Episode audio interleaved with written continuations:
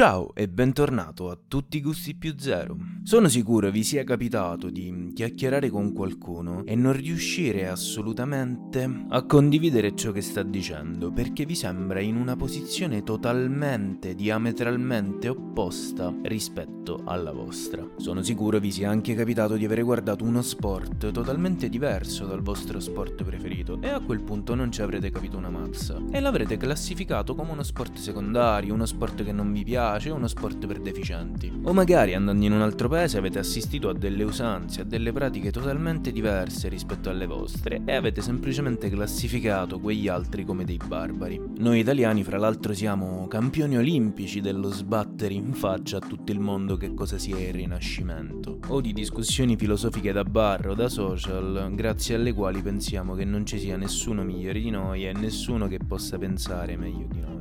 Oggi voglio però utilizzare un enorme paradosso per capire quanto tutte queste nostre idee, questi comportamenti, queste nostre convinzioni siano sbagliate profondamente e quanto in realtà la maggior parte di noi, io compreso, facciano sempre più spesso un errore banale, che è quello di non porsi la domanda giusta.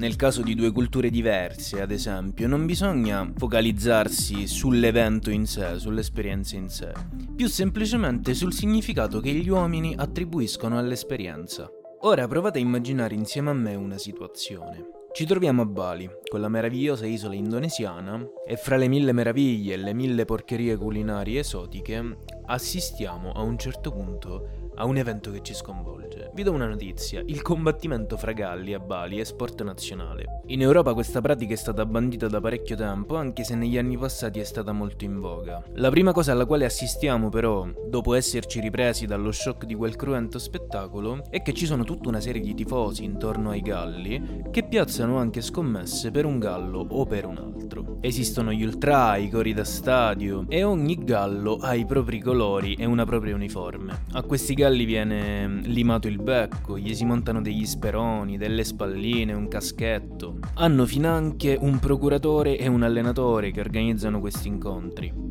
E gli incontri in tutti i casi rappresentano lo scontro fra due culture diverse, fra due classi sociali diverse, più poveri contro più ricchi, o fra due città diverse che hanno dei colori diversi e che vengono riprodotti sull'uniforme da gioco dei galli. Cominciamo a capire che il combattimento fra galli per i balinesi è un po' come il calcio per gli europei o il football per gli americani. È l'esemplificazione di un concetto, lo status per i balinesi e il successo per gli americani o per gli europei. Un concetto troppo complesso complesso per essere immediatamente compreso. Il calcio esercita una forte influenza perché dimostra che è importante vincere e che per arrivare primi occorre seguire un'impressionante serie di regole. Di conseguenza, il pubblico di una partita deduce che se le regole vigenti nel mondo del calcio sono simili a quelle del mondo degli affari, della politica e della finanza, allora i principi che determinano il successo sul campo possono essere applicati anche al mondo del lavoro. Quindi quindi, se lavoro duro, impegno, rispetto di un'autorità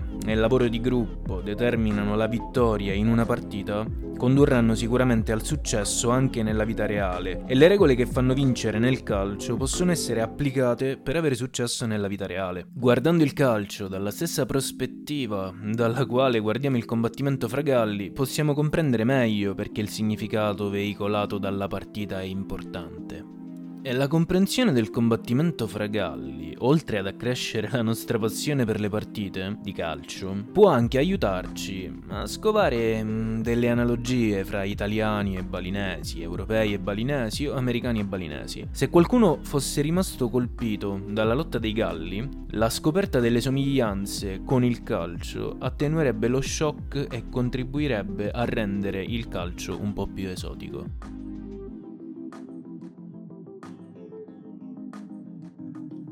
Bene ragazzi, questa era una nuova puntata di Tutti i Gusti più Zero. Se vi è piaciuta non fate i timidi, seguitemi su Spotify, su Instagram, datemi un pochino di sostegno così che io possa continuare ad andare avanti e ci sentiamo alla prossima puntata. Ciao!